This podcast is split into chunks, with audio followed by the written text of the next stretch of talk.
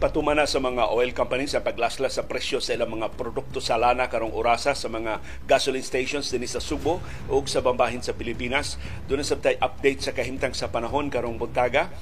Doon na tayo update sa mas ubos nga pag mga kaso sa COVID-19 pero ni saka ang atong nationwide positivity rate ato ng subayon karong buntaga.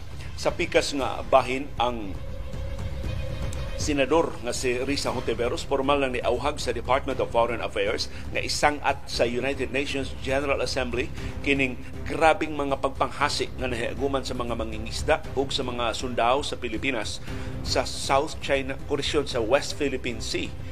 Bisan pa kung nakadaog na sa arbitral ruling ang Pilipinas natong 2016 pero ang China padayong ni bully ni hasi ni hudlat sa ato mga mangingisda ug sa ato mismong kasundaluhan labi na sa mga sakop sa Philippine Coast Guard. Tumanon ba sa DFA kining auhag ni Hontiveros? Samtang ang Department of Justice ni angko na nga murag wa nagikahigayon ang musurrender si General Bantag katong kani hepe sa Bureau of Corrections nga gibasa nila ni patay sa komentarista nga si Percy Lapid ni tanyag na sila og 3 milyones pesos nga reward money para sa pagdakop ni Bantag ug ni Zulweta ang una o ikaduhang labing taas nga opisyal sa Bucor ni ining taon-taon na sa mga kasong pagpatay ni Lapid nga wa pa makairog sa paghusay diha sa korte. Precisely kay wa papakita wa pa mo surrender ning higayuna bisag naluwatan og warrant of arrest silang pantag og si Zulweta samtang nagkatagbo silang presidente Xi Jinping sa China ug ang US Secretary of State nga si Anthony Blinken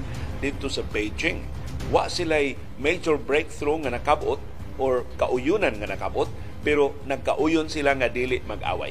so nagpadayon ang ilang panagsungi pero nagkauyon sila nga dili sila hingpit nga mag-away kay matandog ang kalibutanong sitwasyon kung magkasungi ang duha ka labing gamhanan ng mga nasod sa kalibutan. Sa National Basketball Association, si Chris Paul nagduda nga si Isaiah Thomas mao'y responsable sa pag-trade niya ngadto sa Washington Wizards gikan sa Phoenix Suns. Kay si Isaiah Thomas suod kaayo sa bag-ong tag-iya sa Phoenix Suns nga naghisgot gani sa kahigayunan nga hatagan og role sa team. Si Isaiah Thomas sa umaabot nga mga adlaw. Samtang dunay dakong problema ang Golden State Warriors. Gidecline ni Draymond Green ang iyang player option. Sa ato pa mamahimo na siyang free agent. Maka-explore na si Draymond Green sa kahigayunan pagbalhin sa lain nga team sa NBA. Murag na tinuod gyud ang kabalaka sa coaching staff sa Golden State Warriors nga kini si Draymond Green. Suod kaayo atong ilang kanhi general manager nga si Bob Myers.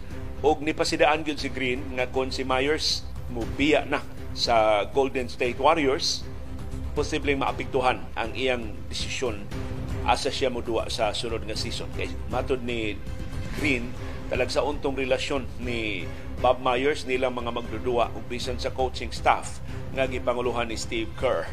O karong buntaga imbitahon mo namo sa mas mapuslanon nga mga komentaryo kung gusto mo mas nindot nga mga komentaryo ari paminaw sa atong viewers views o ibitahon sa mo namo karong buntaga sa laing edisyon sa atong kasayuran kinoy kuyan.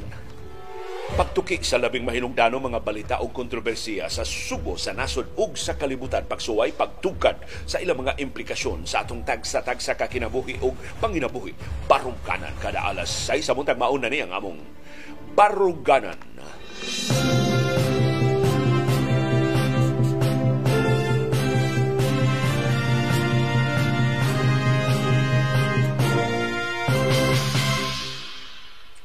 Live gikan sa Bukirang Barangay sa Kasili sa Konsolasyon sa Amerang Subo maayong sa yung buntag sa adlaw Martes Subo Kabisayan ug Mindanao ug sa tanang mga Bisaya sa nakalilaing kanasuran sa kalibutan nga nakachamba ug tune in sa atong broadcast karong sayo sa buntag. Doon na lami gamay nga program advisory para sa inyong kasayon. Kung wa mo'y igo nga panahon sa pagpaminaw gyud sa kinatibuk-an sa programa, tan-awa lang kini mga chapters sa atong programa. Doon na tay gibutang nga mga chapter sa atong program mga pipila ka oras na human sa kay di man ta makabutang og chapter immediately after sa broadcast. So magpaabot kog mga usa og usa uto nga ka oras or duha ka oras una ko makabutang og chapters. So mahimo ra mo moderitso og paminaw sa NBA mahimo ra mong moderitso og paminaw sa sa weather. Mahimo ra mong moderitso og paminaw sa kasayuran kinoy ko yan. Mahimo ra mong moderitso og paminaw sa specific nga topic. For example, interesado mo ni Bantag sa update ni Bantag. O kining atong portion sa kang Bantag na na siya separate nga chapter. Kunya i-click lang na ninyo ang timeline na manay oras nga mabutang ako nang gibutang sa title actually. So diha sa title naa diha ang kinatibuk ang inventaryo o subject matters nga atong gituki. Unya kada subject matter do na siya time stamp time stamp. Gitawag na sa YouTube og time stamp. I-click lang na ninyo ang time stamp diretso mo dadol mo nga to anang porsyon anang bahin sa atong programa.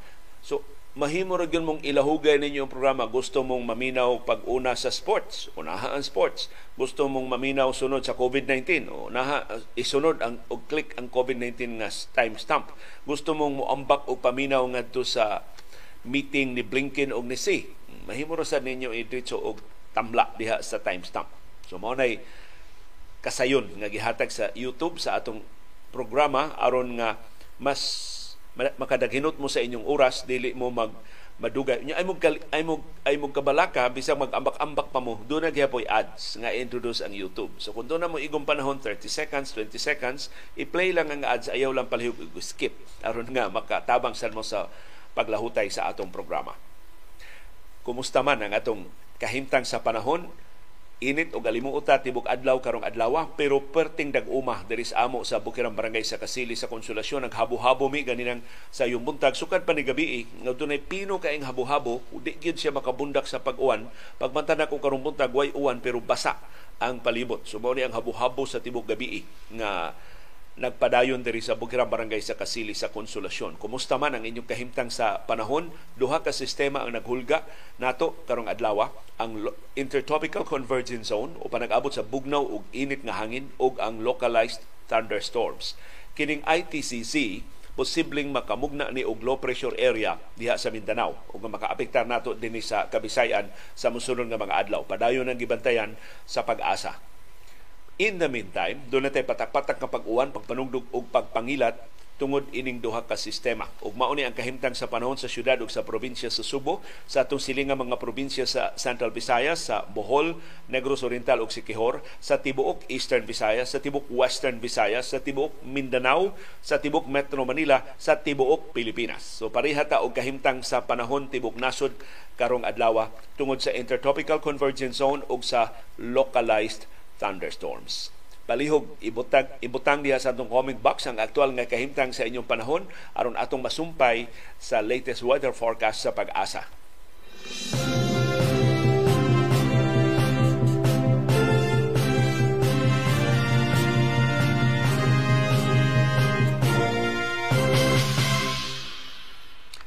Gisuspenso sa Maritime Industry Authority Marina ang certificate ang safety certificate sa MV Esperanza Star nga nasunog dias kadagatan duol na gyud sa pantalan sa Tagbilaran City sa Bohol atong niaging kadlawon. Ang seaworthiness sa barko nahimo nahog ng questionable tungod sa sunog nga ni Ulbo. Tungod ini ang ship certif- safety certificate gisuspenso dayon sa Maritime Industry Authority ang Marina ni sugo sa iyang safety engineers sa paghimo og mas lawom nga investigasyon unsa may sinugdanan sa kayo. Ang tag-iya ining MV Esperanza Star taga Masbate man, murag ang gobernador sa Masbate. Si gobernador ko maoy tag-iya ining Co Shipping Lines, maoy tag-iya sa MV Esperanza Star.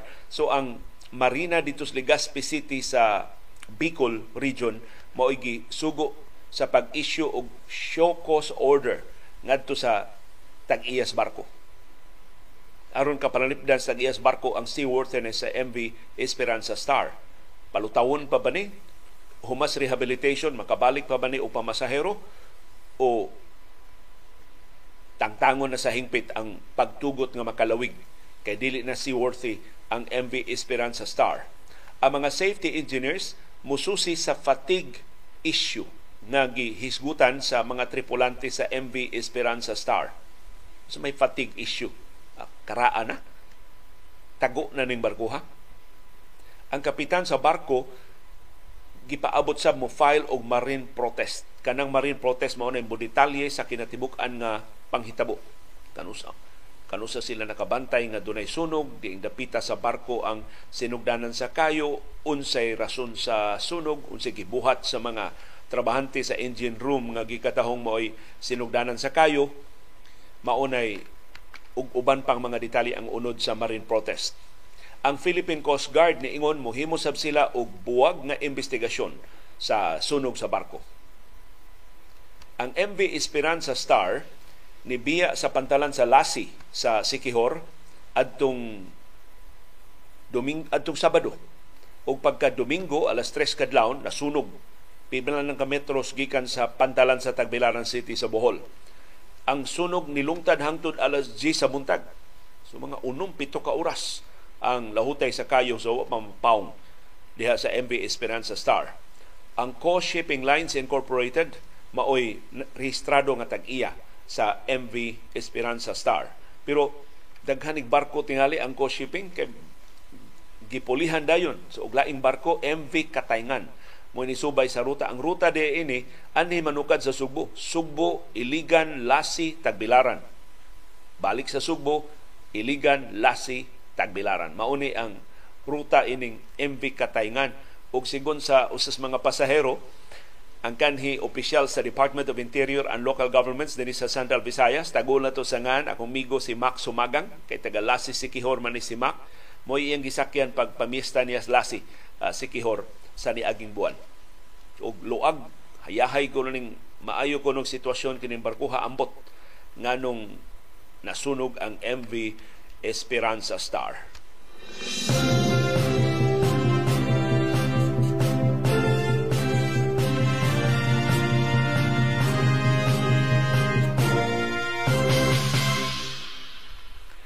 Tungod sa kahuot in town sa mga evacuation centers na problema sa kahimsog ang mga bakwit sa palibot sa Bulkang Mayon. Usa nila nagpositibo ra ba sa COVID-19. Unang gilusa dayon ang contact tracing sa tanan niya mga close contacts. Ang kauban in town sa evacuation center gipaubos og PCR test aron pagsusi kung wa ba matakdi. Ang pasyente gi-isolate na, gibuwag na siya gikan sa kadaghanan sa mga bakwit aron dili sila magtinakdanay o dili sila matakdan sa COVID-19. Ang pasyente taga Barangay Matnog sa lungsod sa Daraga o dito siya mudangop sa Gabawan Elementary School. Ang tanan niyang kauban sa classroom nga iyang gidangpan maoy gipaubos sa PCR test. 30 ka close contacts ang nasubay sa Department of Health. Ihatagan na yun sila og RT-PCR test o gi-isolate sab gikan sa ubang mga bakwit Hangtod gahapon lunes, ang gidaghanon sa mga gipabakwit nga mga mulupyo sa napiktahan nga mga lungsod sa Albay ni saka na ngadto sa kapin 20 mil. As of June 19, hangtod gahapon adlaw, doon na kinatibuk ang 10,146 ka mga pamilya o 38,961 ka mga individual sa 26 ka mga barangay ang naapektuhan sa pag-alboruto sa bulkang Mayon. Sus, kagrabe no? Maka-imagine ka sa kadako sa kahasol sa kadaghan sa nawad-an itaw panginabuhi na balda ang ilang inadlaw-adlaw nga panikay-sikay tungod sa pag-alboruto sa mayon. Moabot og 5,466 ka pamilya o 18,892 ka mga individual ang naa karon sa 28 ka mga evacuation center sa Albay. Doon na say 1,235 nga nidangop sa Pinoy-anan sa ilang mga paryente Sigon sa National Disaster Risk Reduction and Management Council, doon na say 628 ka mga bakwit nga nangasakit tungod ni sa medical consultation nga gihimo sa Department of Health gikan June 12 hangtod sa June 17. Bali sa usa ka semana ang medical consultation sa DOH. Ang top notcher sa mga sakit ubo og sipon 96 ka bakwit. Ang gihilantan 88 ka mga bakwit ang dunay acute respiratory infection 75 ka mga bakwit. Ang gilabdag o sa sinta. Hypertension 33. dizziness, paglipong-lipong, 16, skin disease, 15, abdominal pain, 14, ang sipon, 13, acute gastroenteritis, 12. Mao ni ang nakalilain ni taon nga mga sakit sa mga bakwit sa Bulkang Mayon. Ang Department of Health nagplano pagtukod og isolation rooms sa kada evacuation center aron ibuwag ang mga masakiton dili makatakod sa ubang mga bakwit. Sa iyang bahin, doon ay gikahibudngan si Gobernador Edsel Greco Lagman sa Albay. Ilang gipangayuag katinawan ang mga mayor sa mga lungsod sa Santo Domingo o sa Ginobatan. Kay kini mga lungsura layo ranis mayon pero gipabakwit ang kapin 2,000 ka mga pamilya o 8,000 ka mga individual gikan sa ilang mga Pinoy-anan. So ningon silang man nganong gidugangan man ninyo ang kalisod. Nganong gipabakwit man na ninyo mga mulupyo, wa man na sila maapektuhi. Ini pag-alboruto sa bulkang mayon. Sa latest monitoring sa PHIVOLCS, why bag-o nga mga earthquakes na narehistro? Maayo ba na nga timaan? Ni kalma na ba ang bulkang mayon? Pero dunay 285 ka events. Mga tipakas bato gikas ibabaw sa bulkan nga ni dahili. Og nagpadayon ang hinay kaayo nga pagdahili sa lava flow. Kini nagbukal nga lapok hinay kaayo ang iyang pag-irog. Bisan kon dahili ba gikan sa ibabaw sa bulkan. Pero ang mas ka hadlukan kining lima ka mga pyroclastic density current events. So nangonsulta ko sa taga PHIVOLCS unsa maning pyroclastic density current events. Lima ang ilang narehistro siniaging 24 oras. Matod sa PHIVOLCS, kining pyroclastic density currents o PDCs mo ni labing peligro na volcanic hazards. Usan is labing dako kayo kadaot nga mamugna sa mga bulkan kay paspas kay ni mulihok di pa rin sa labang nga hinay kay mulihok kini pyroclastic hazard events. Perting paspasa ini mulihok ya perting inita ini. Kasagaran ini ka ng mga nagbaga nga bato natunaw nga bato. Mo na muligid unya perting paspasa. Ang iyang speed mo abot og 1000 kilometers per hour. Kusog pa super typhoon. No correction 700 kilometers per hour ang iyang speed mas kusog pa sa super typhoon. Ang iyang temperatura, ang kainito niya 1,000 degrees Celsius. Krapiha. Morning, tanang maagian, mabay man, mapunuan mas lubi, ma tagas man nga mga buildings, matunaw. Tungod sa kapaspas ang lihok og sa ka, grabe nga kainit. Nawa pa ni mahitabo diha sa palibot sa bulkang Mayon pero mo usa sa labing bantayanan.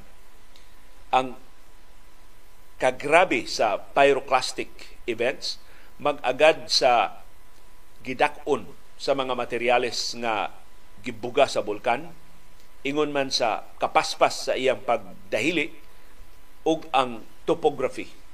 Unsa ka patag ba? Bakilid ba ang lugar nga maapektuhan mo nay maka tino kung unsa siya ka bangis. Up to 700 kilometers per hour ang iyang speed o ang iyang temperatura over 1,000 degrees Celsius.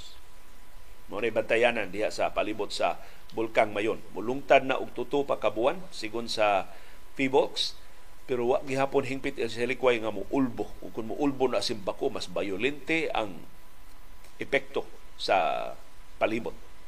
Mas mahulga pa gyud ang mga lungsod o mga syudad nga naa sa duol sa Bulkang Mayon.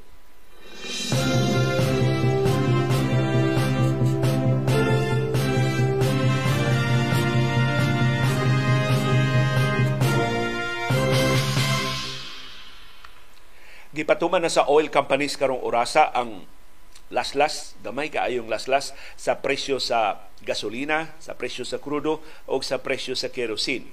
Sugod alas 6 karong buntag, kasagaran sa mga gasoline stations, nilaslas na og 35 centavos kada litro sa gasolina. Gilaslasan na sa nila og 10 centavos. Wa mo masayop sa inyong nadunggan, 10 centavos ra kada litro ang laslas sa krudo og 30 centavos ra kada litro ang laslas sa kerosene. na samtang naghisgota sa presyo sa lana ni dugdug diri sa akong ibabaw. Dili pa hinuon duol kaayo. Sumura ni C2C uh, cloud to cloud paning uh, pagpanugdog o pagpangilat ning higayuna. Ang atong kahadlukan kanang C2G o cloud to ground. Kana nabitaw murag naa sa atong atop. Mura og nagkabayo na sa atong kisami ang dugdog o kilat. Maunay kahi, kahi kahadlukan. Maunay ang ngayon natong uh, bantayanan. Kasagaran na naganing dugdog diri sa among atop.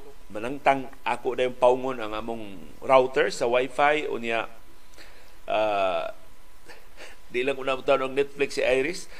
Kay nalatayan naman kausan nalatayan may diri kilat sa among linya sa internet. So dugaya na, na uli sa among internet. Kay gisubay pa man ang nasunog gid ang among linya. Mao tong higayon nga murag nawa mig pila ka adlaw diri sa bay do na milakaw sa Iris. Sus pagbalik na mo wa koy internet. Perting hasula. Kinahanglan pa nga subayon sa taga murag sky cable pa in town to. Ang akong provider ni atong higayon na. Karon wa na sky cable no? Gibaligya na ang sky cable ngadto sa uh, ah, PLDT so gi-absorb na ang sky cable sa PLDT home uh, naikog ba ako ni adto nga nibiya ko sa Sky Cable? Kay sister company ba yan namo sa ABS-CBN pero hinay madjud kayo Sky Cable kung ikumparar sa PLDT Home. Mo tong nangay kog pasaylo sa akong mga amigos Sky Cable. Wa na nako i-renew. Human sa Odet no pag human sa Odet wa na nako i-renew ang akong diha pa man pila pa kabuan nga nahibilin wa na nako uh, ipabalik ang akong linya.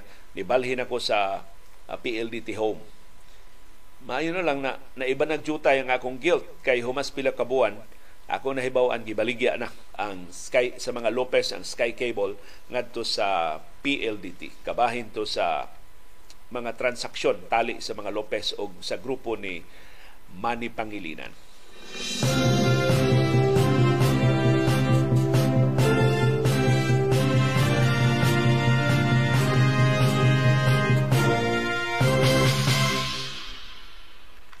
Ang maayong malita, mas gamay ang atong bag-o mga kaso sa COVID-19 sa tibok Pilipinas nga gi-report sa Central Office sa Department of Health gahapong adlaw.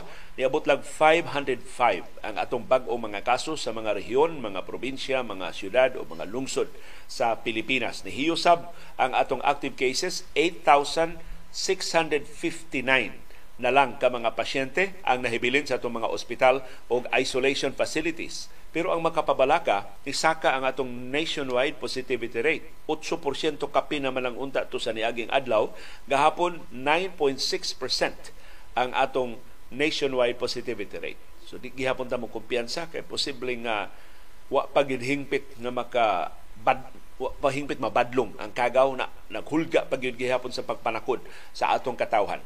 Ang top notcher sa bag-o mga kaso gahapon mao ang Metro Manila 500 ra tibok Pilipinas pero 119 ang ila. So more than one-fifth sa tanang mga kaso sa tibok Pilipinas ang naa sa Metro Manila.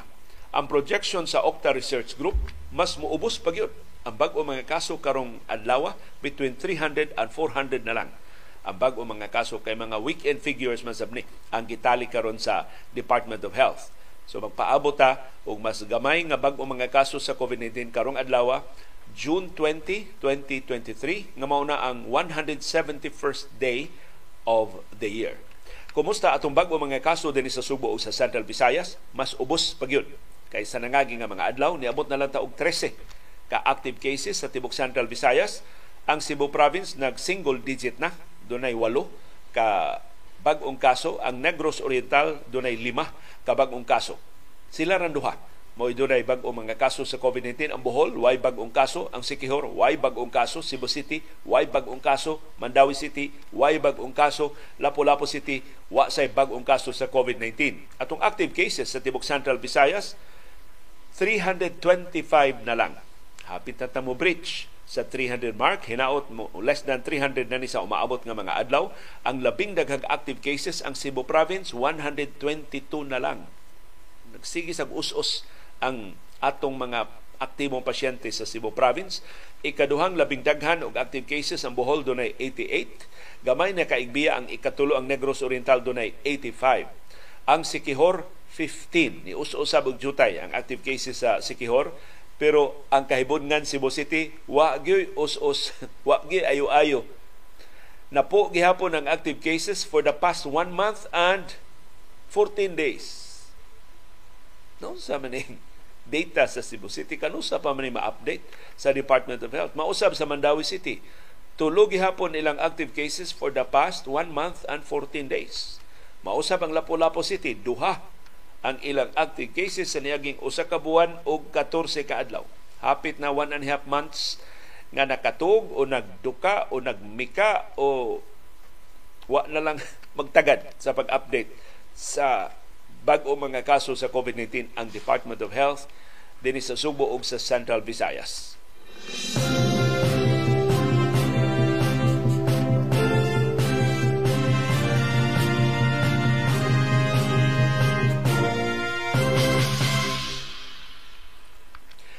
Human sa pagarpar ni Justice Secretary Buying Rimulya nga mo surrender na si General Bantag ug ang iyang pangabaga nga gilambigit sa kasong pagbangis nga pagpatay sa komentarista nga si Percy Lapid wa man gipakita sa Bantag ug si Zulweta.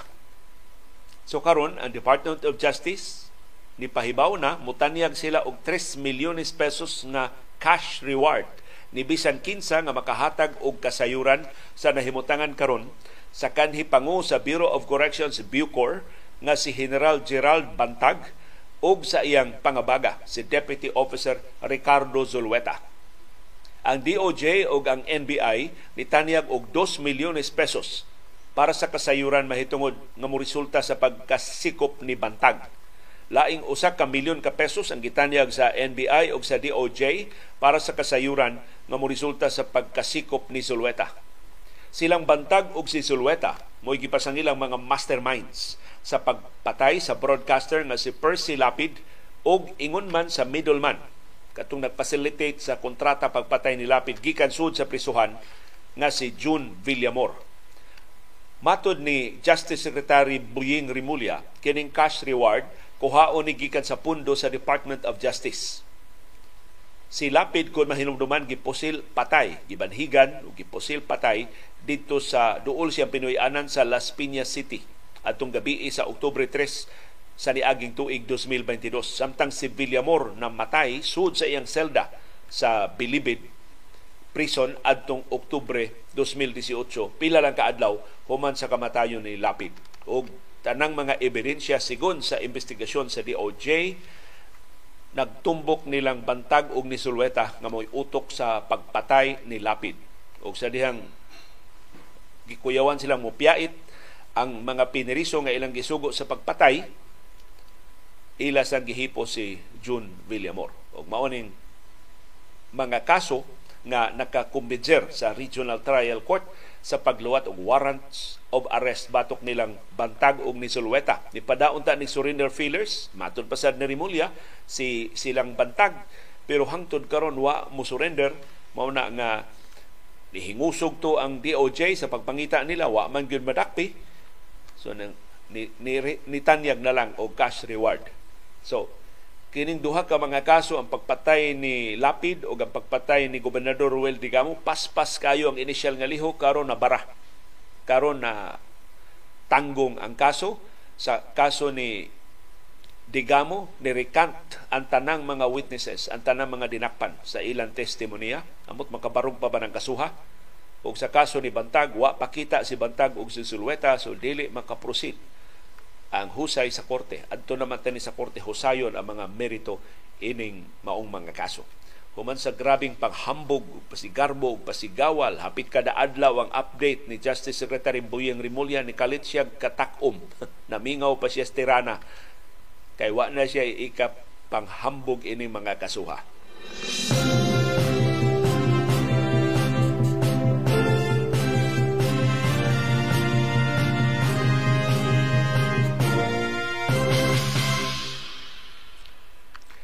Formal nang niauhag si Senador Risa Hontiveros sa Department of Foreign Affairs nga isang at na sa United Nations General Assembly, UNGA. Kining grabe nga mga pagpanghasi hangtod karon nagpadayon nga pagpanghudlat sa China sa atong mga mangingisda o sa mga personnel sa atong Philippine Coast Guard. Nipasaka si Senador Hontiveros og resolusyon sa Senado nga niauhag sa gobyerno sa Pilipinas, specifically sa Department of Foreign Affairs, pagsangat ining padayon nga pagpanghasi sa China sa Pilipino mga mangingisda sa West Philippine Sea. Matod ni Hontiveros, dakog ikatabang ang United Nations General Assembly pagbadlong sa China.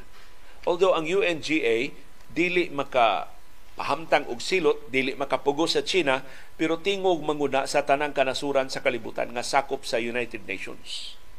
Kung sa gupon sa United Nations General Assembly kining resolusyon nga magkundinar magsaway sa pagpanghasi sa China diha sa West Philippine Sea mura og nahiagom og usa ka milyon og usa ka tamparos ang China gikan sa Community of Nations na gustong mo patigbabaw sa rule of law gustong mapatigbabaw sa UNCLOS, gustong mapatigbabaw sa makiangayong mga lagda sa kadagatan.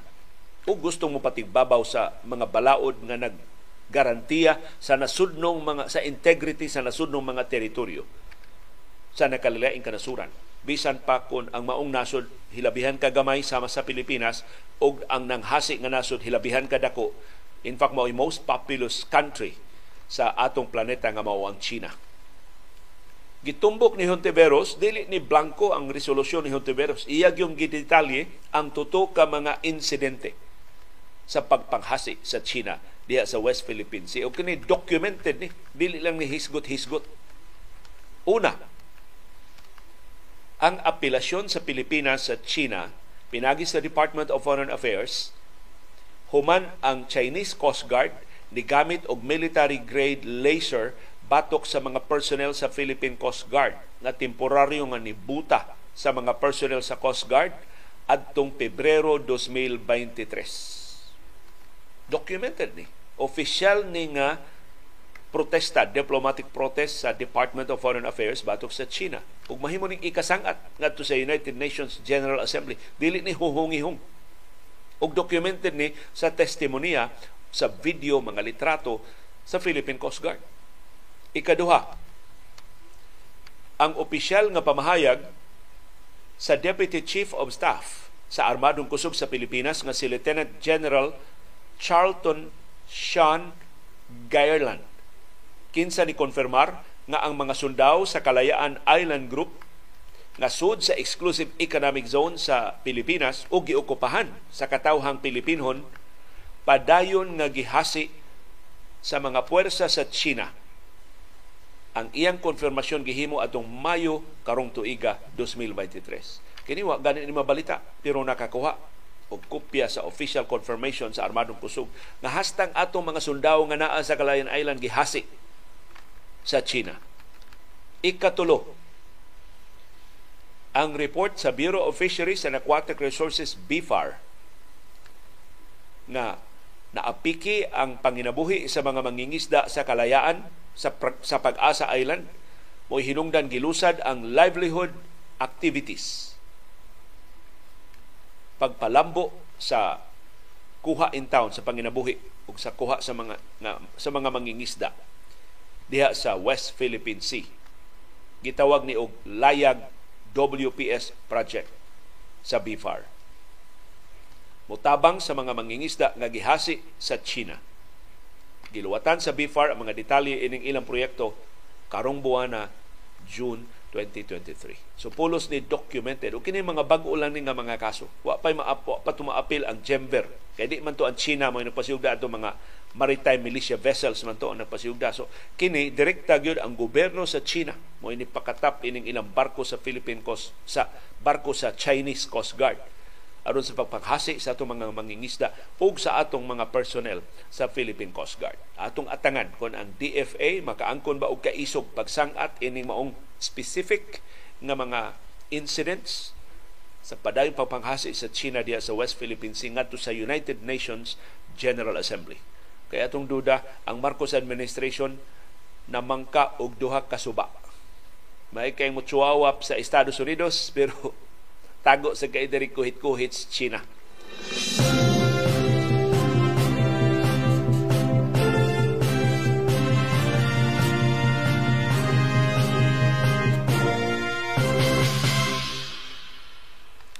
Sa labing unang higayon, human sa daghang mga buwan sa panagsungi nga gikahadlukan na ganing mo deteriorate sa mas seryoso nga panag-away kung dili man sa aktual nga gubat nagkatagbo ang dagko nga mga opisyal sa Estados Unidos ug sa China.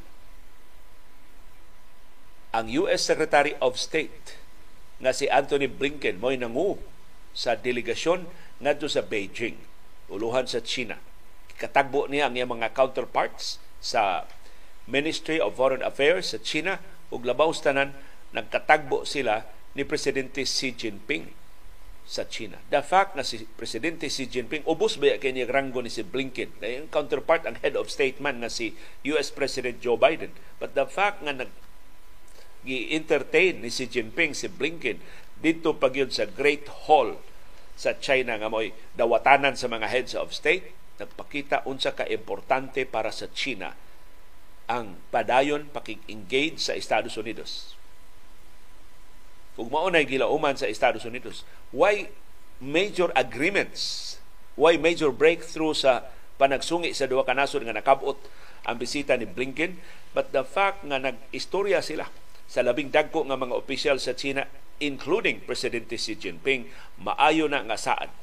Nga maybe dili pa mahusay ang panagsungi karon pero at least dili ni mo deteriorate ngadto sa mas seryoso nga panag-away sa duha ka nasod. Ang Chinese President nga si Xi Jinping nihangop ni Blinken nakiglamano ni Blinken og nihangop sa progress sa ilang panag-istorya dito sa China. Dito sila magtagbo sa Great Hall of the People na mao'y labing importante nga dawatanan sa mga heads of state diha sa China si Blinken o si Xi ni klaro sa kaimportante nga palambuon ang relasyon tali sa duha ka nasod. Kay kung mugrabe ang ilang panagsungi, maapiktuhan ang ubang kanasuran sa kalibutan. Pero ang China, nagdumili ni balibad yun sa auhag sa Estados Unidos nga ibalik ang ilang military to military communication channels Kaniya to, pag-istoryahan na yung mga military commanders, uh, mga defense secretaries o defense ministers sa China, karon wa na. Giputol ang maong komunikasyon.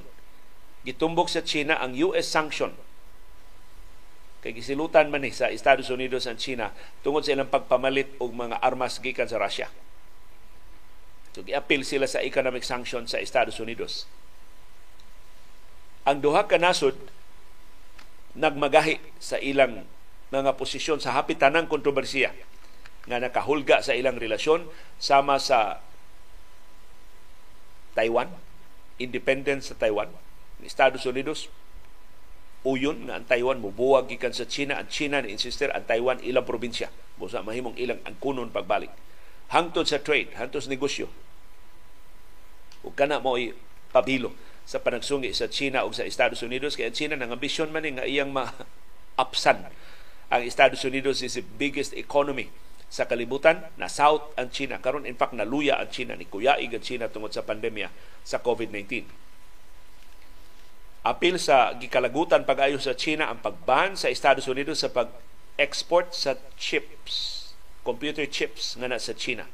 Kay kini computer chips Estados Unidos may naghimo ini.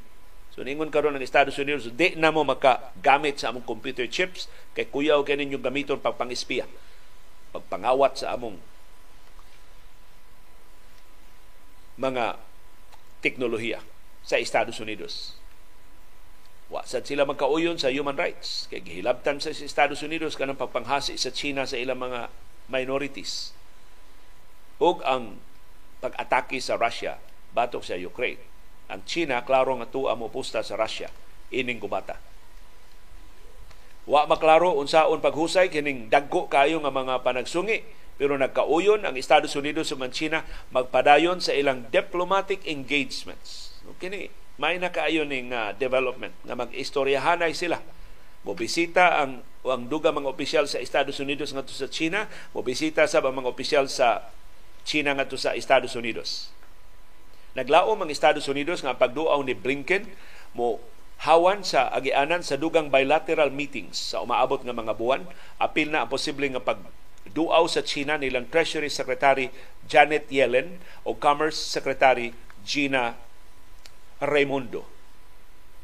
Gilauman sab nga mo ni sa summit tali nilang Presidente Joe Biden sa Estados Unidos o Presidente Xi Jinping sa China sa di pa matapos kining tuiga.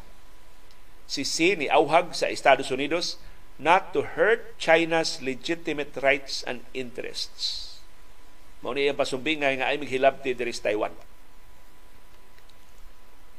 Si Blinken sa iyang bahin niingon nga ang ngayon tahuron ang independensya sa Taiwan. Ayo pugsa. Di naman naganahan ang Taiwan ninyo. Tahuran ninyo ang tawhanong katungod bisan sa inyong mga minorities badlungan ninyo ng North Korea sa iyang mga provocations. Magsige siya pang hasi sa South Korea o sa Japan.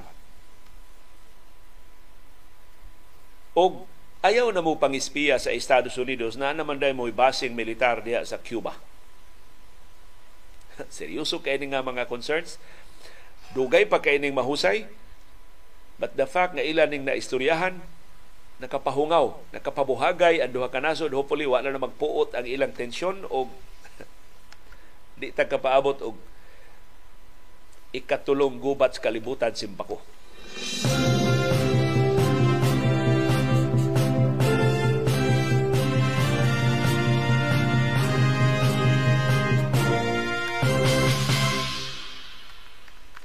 Sa National Basketball Association, makakita gani kag tao nangitag paracetamol posibleng kana mao si Mike Donlevy Jr.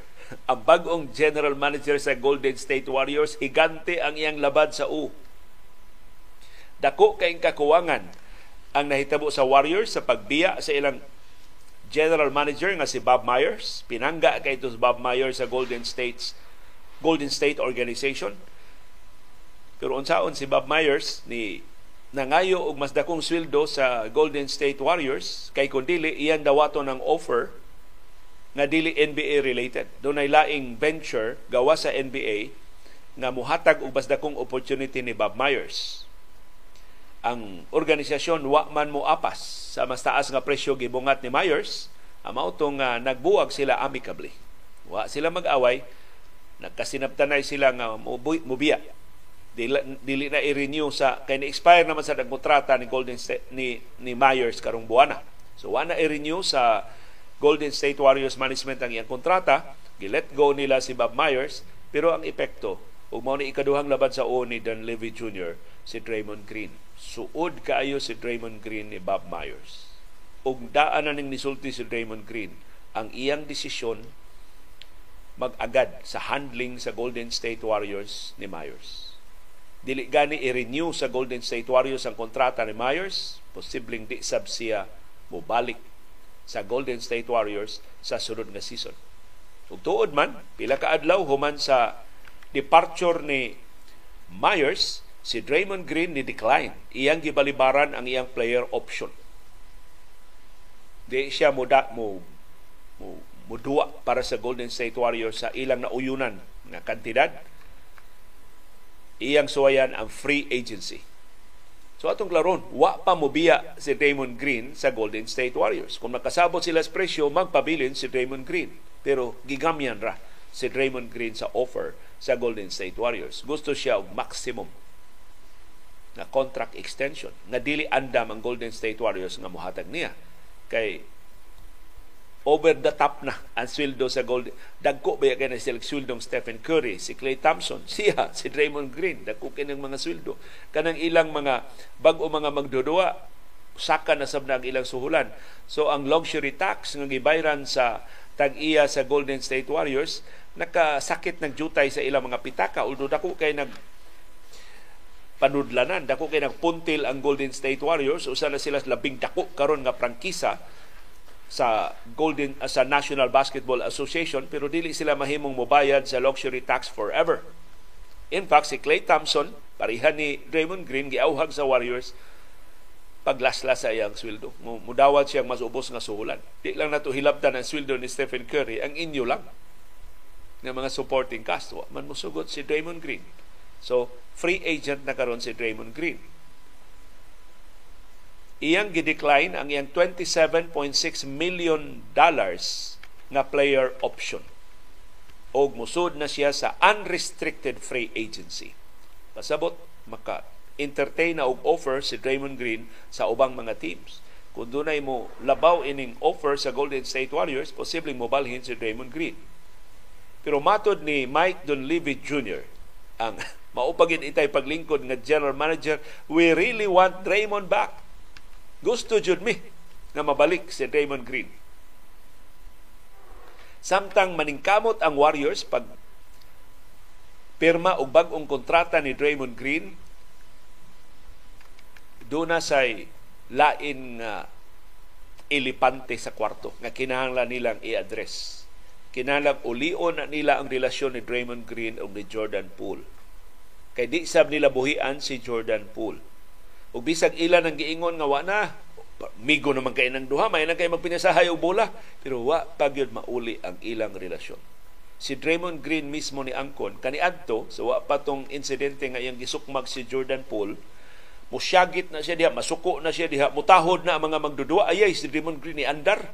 Ayay, maira ba kayo ni basketball? Maminaw ta ini. Pero human sukmaga ni Draymond Green ang apapangig ni Jordan Poole, inig arangke ko no ni Draymond Green, wa na maminaw. Mura na lang gisapot matiguang. Wa ka pamahaw. Giaway tayo sa asawa. Wa na maminaw ni Draymond Green. O kanang maong disconnect Kay si Draymond Green epektibo kaayo. Isip elder ba sa organisasyon. O kamao man ni Draymond Green. Kamao ni siya mo tabang diha unsaon pagpahimutan nga mga magduduwas Golden State. Og siya mo oy usas mga responsable nganong nagdinastiya ang Golden State Warriors sa nangaging katuigan. Pero tungod ato maong insidente, doon na disconnect. Ug tungod kay wa na maminaw ni Draymond Green, hasta si Steve Kerr maglisod na pagpadangat sa iyang mensahe ngadto sa mga magdudua sa Golden State Warriors. So kana lain ang labad sa U. So triple whammy ni ang niigo ni Mike Dunleavy Jr. ang pagkawa ni Bob Myers, ang pag decline pagbaliban ni Raymond Green sa ilang gi-offer nga presyo nga nga nga kontrata o ang disconnect kakuwang og pagsinabtanay sa mga magdudua sa Golden State Warriors. O si Steve Kerr ni klaro ra bagyod, without Draymond Green, we will no longer be contenders. Dili na makamang, mga makaambisyon ang Golden State Warriors mo balik og content sa kampeonato kundi mabalik si Draymond Green sa sunod nga season.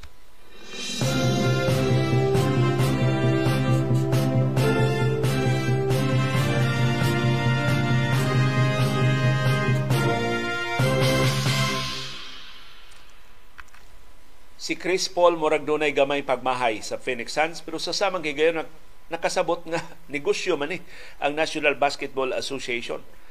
Dunay mga personal relationships nga nahilambigit pero at the end of the day ang negosyo maoy mo patigbabaw. Ang business interest sa organisasyon maoy palabihon over personal relationships. Pero ingon si Chris Paul nakugang gihapon siya sa trade nagi let go siya sa Phoenix Suns. Wa siya mamuyboy sa Phoenix Suns pero dako kay natabang si Chris Paul sa Phoenix Suns. Tungod ni Chris Paul, ang Phoenix Suns nakaabot sa ilang labing unang NBA Finals in decades. Kay dugay naman kay ning Phoenix Suns nga gimingaw sa NBA Finals. Of course, wa sila mo daog, pero nada sila ni Chris Paul ngadto sa dako kay nga stage sa NBA Finals Niya ingon si Chris Paul ang nakapasakit, wa siya pahibaw sa team nga gitrade siya. Ang iya na lang nahibaw-an nga gitrade na siya ang text gikan sa iyang anak. Iya ng anak na ingon, uy, Washington Wizards naman day ka dad. Di naman day ka, gilit go naman ka sa Phoenix Suns. Nagduda si Chris Paul nga si Isaiah Thomas nga suod kayong higala ining tag-iya sa bag-ong tag-iya sa Phoenix Suns maoy naghunghong. Natangtangon siya gikan sa Phoenix Suns. Kay suod kay ni si Isaiah Thomas og si Matt Ishbia.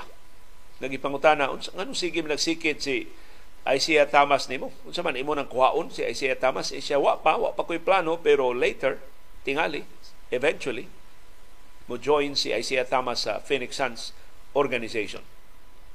Pero duda ni Chris Paul appeal na si Isaiah Thomas sa decision-making process. Kay masuhito magid si Isaiah Thomas kay ni Matt Esbia. Kay dira ba sa Isaiah Thomas wa ni ayong agi. sa siya pa'y pangu sa basketball operation sa New York Knicks dito nagsugod og kuyaig ang New York Knicks wa na magkadimao dili ni maayo si Isaiah Thomas sa iyang pagduma og nakalilain nga mga basketball operations sa pikas nga bahin, ang Washington Wizards wa say plano pag-retain ni Chris Paul. So karon ang Washington Wizards nagsugod ng pagkigsulti sa uban nga mga teams nga interesado ni Chris Paul. Kinsa may interesado mo kuha sa all-star nga point guard. Doon na sa posibilidad nga si Chris Paul o ang Washington Wizards magkauyon og contract buyout. Tugutan sa Wizards si Paul nga mamahimong free agent So makapili na gyud si Chris Paul og iyang destinasyon. Si Chris Paul nahimong pangu sa Phoenix Suns sa 2020-21 2021 season. Siya ay nangu sa Phoenix Suns sa ilang labing unang NBA Finals appearance in 27 years. So, why utang kabubuton ang Phoenix Suns ni Chris Paul. Pero mao man na Suma, kadaghang coaches ang gipang taktak human sila nahimong kampiyon. Ang coach sa Los Angeles Lakers, kadto si Frank Vogel, kampiyon biya sila sa 2020, gitaktak. Si Nick Nurse, ang head coach sa Toronto Raptors, siya mo ay coach sa diha na kampiyon ang Raptors, nakalimtan na sa Toronto Raptors, gitaktak nila si Nurse. Si Monty Williams, sa Phoenix Suns as kang hilingiga coach of the year pa gani gitaktak So, sa katapusan sa adlaw, negosyo mao'y mo patigbabaw.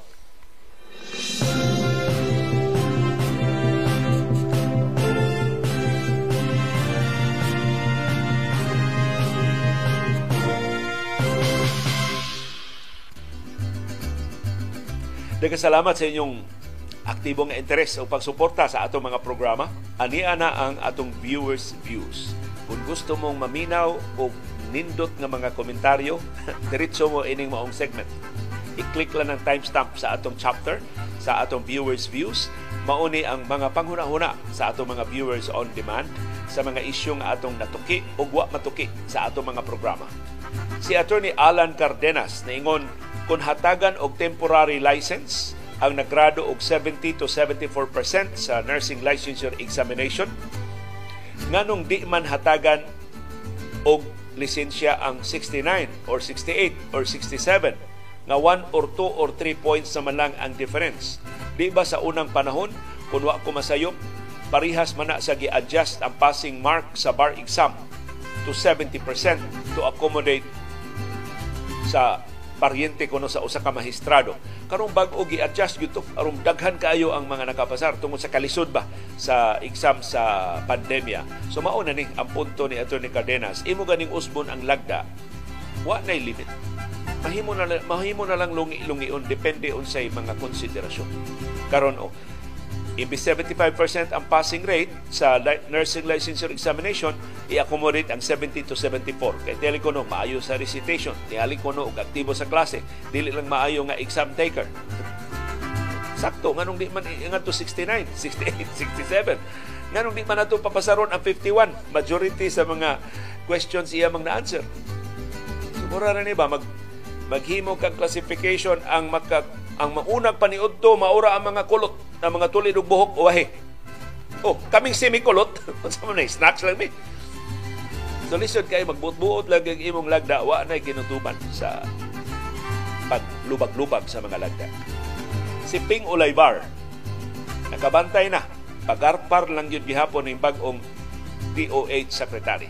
daghan na nakabantay ining atong bagong health secretary na si Teodoro Herbosa nag-ayo lang pagarpar atong tan-aw do na bay aktual nga mahimo sa iyang opisina sa iyang bahin si Daniel Santa Maria nangutana kanusa ka makat-on ang atong mga opisyal sa gobyerno ug mao ang ingon niya nagkabaksiwa, nagkasungi sa pro- nga problema og solusyon. Ug iyang gi-enumerate, nilngig kayo pagkahimo ni Daniel Santa Maria. Number one, sistema sa hiring, sweldo o benepisyo sa mga nurses ang problema.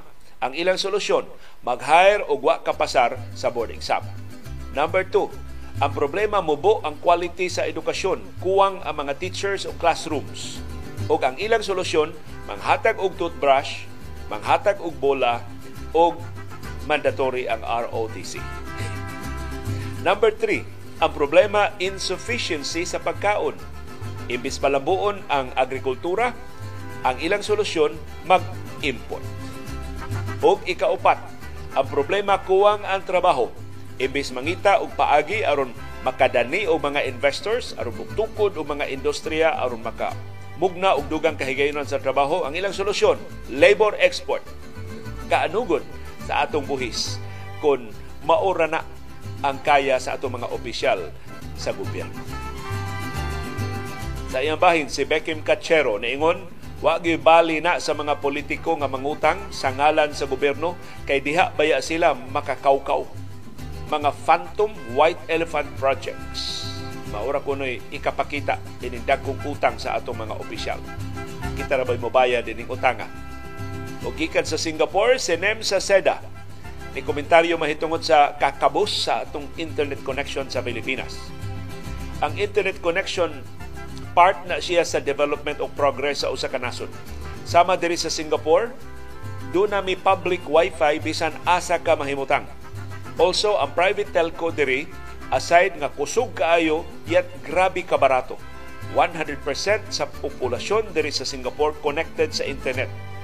Laliman ka kung mag-download ka ko diha sa Pilipinas og movie online, maabtan ko og pila ka oras.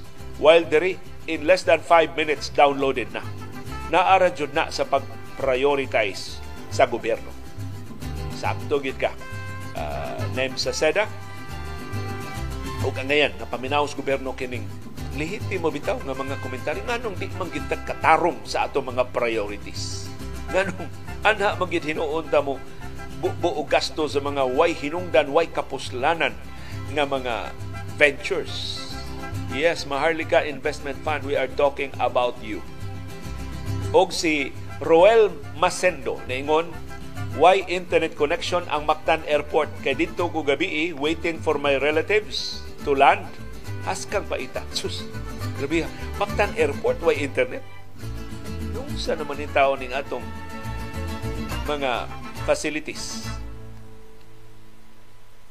Si Julian Lim, may tungod ni sa consortium katong unong kahiganti nga mga kompaniyas mga Ayala, PhilInvest, Robinsons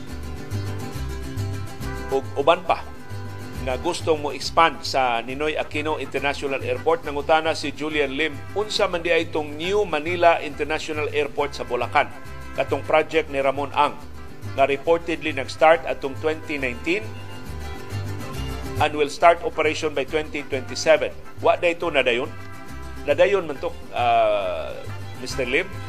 Ang New Manila International Airport padayong gitukod karon dias Bulacan sa kompanya ni Ramon Ang sa San Miguel Corporation. Gitawag ni siya og NMIA, New Manila International Airport. May mo sa siyang tawgon og Bulacan International Airport Project gisugda ni ang groundbreaking atong 2020 dayon tapos sa 2020 ug gitakda ning mahuman sa 2026 in fact doon na noy plano diha si Ramon ang butangan na niya lumpaanan sa mga sakyanan.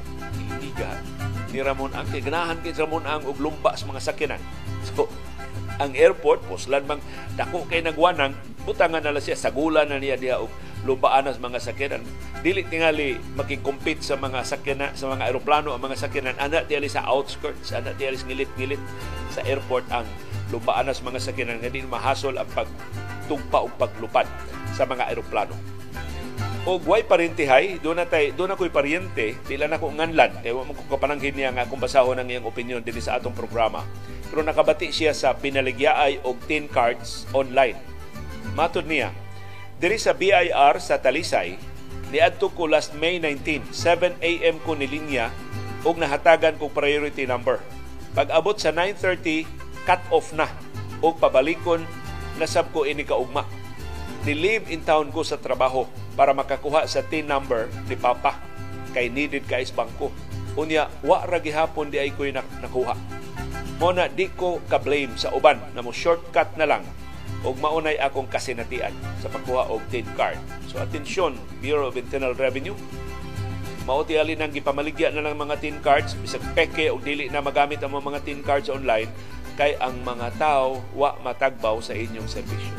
Di mo na giabsina niya sa iyang trabaho unya pabalikon na sa siya pagkasunod adlaw. Di mo maikog sa inyong mga kliyente. Mo ni akong gigahibudngan, ma SSS, ma BIR, ma unsa man nga mga ahensya sa gobyerno, ma DFA, wa pag sila kasulbad anang taas kaing linya sa ilang mga kliyente. Kanong nasulbad naman sa US Embassy? Sa una sa US Embassy, mga dlawon ka dihang linya. Karon ang US Embassy, gihimo nilang online ang appointments. Hapsay kayo. Pahibawon ka, kanusa ka ma-entertain dito sa US Embassy. Ano dili man na mahimo sa itong mga ahensya sa gobyerno sa Pilipinas? Kaya ang priority lakwatsa. Kaya ang priority ang pagkiat-kiat. Kaya ang priority ang pagpangawat sa mga pundos gobyerno. Huwag yun ma-appeal sa inyong priority sa pagtarong sa pagserbisyo sa katawhang Pilipinon sa mga magbubuhis nga by the way mo inyong employer mo nagsweldo ninyo mga kanahana mong dagko